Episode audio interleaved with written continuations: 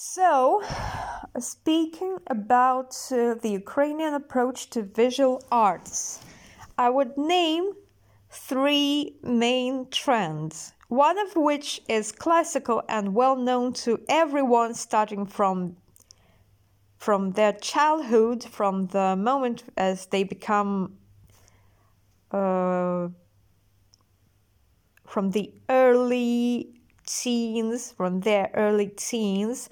And this is the experience of Taras Grigorievich Shevchenko, our main and the, most uh, the most uh, well-known Ukrainian poet who has been suffering for a long time, who has experienced slavery and who was uh, actually liberated and then he turned into an icon of uh, the Ukrainian literature. So he used to be an artist as well, and he was using metal and metal engravements to share the vision of the Ukrainian countryside. And this is how he also changed the attitude to Ukrainian arts because it was seen by the Russian aristocracy as uh, the aesthetic experience, quite an unusual one.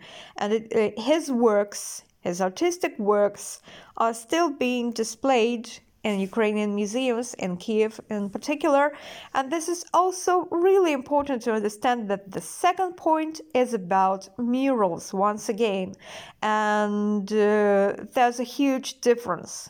A substantive difference between the murals of the 60s and the 70s and the murals which came around after uh, the uh, Revolution of Dignity in 2014. So, when it comes to our murals, they are still to be deciphered because not only they contain uh, the image of Ukraine as a natural paradise, a paradise of birds and flowers and blue sky.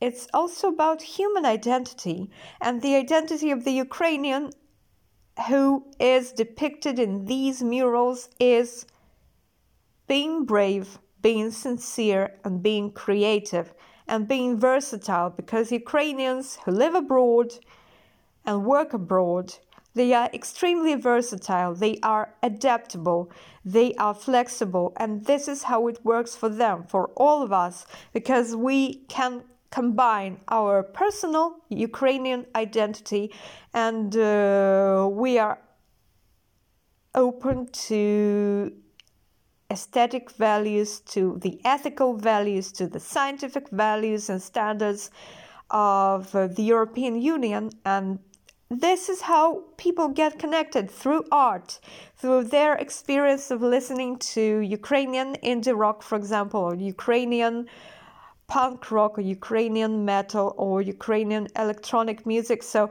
it all has to do. It all doesn't all always have to do with the, the complexity and the sincerity of our emotions and emotional depth but it has to do with core values, values that uh, most citizens of our country would like to promote. And these values are beauty, and this is uh, the idea of our progress and economic uh, growth.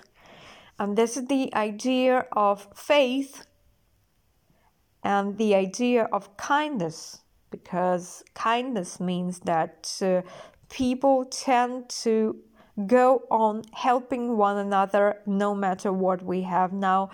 A nation which is really consolidated, and this consolidated nation is built on mutual trust and mutual help and mutual inspiration. And the third point, the third point, which is really important, I believe, uh, this is the Ukrainian nonconformism in visual arts. Uh, the works which turned into legends. So uh, that's a huge, long story of uh, oppression and protest, and the idea of uh, Ukrainian nonconformism in visual arts means that complex ideas and the aspect of freedom are to be conveyed in the most cryptic forms, mysterious forms, and it still works for most of us because uh, uh, there's a special type of Ukrainian artistic pride uh, a pride for being a nonconformist who used to find different values and symbols and abstract ideas to communicate in the 1960s and the 1970s and that used to be that used to be underground art but now after 2000 it's becoming more and more public publicized more and more popular. So personally i believe that these points are to be considered by you and discovered by you and i hope that wherever you are you're going to be touched and deeply moved by the strength the power of ukrainian art its beauty depth and wisdom. Thank you so much, and I wish you to have a great day, and I wish you to have lots of energy to fulfill your goals, and I wish you the best of luck. Bye bye.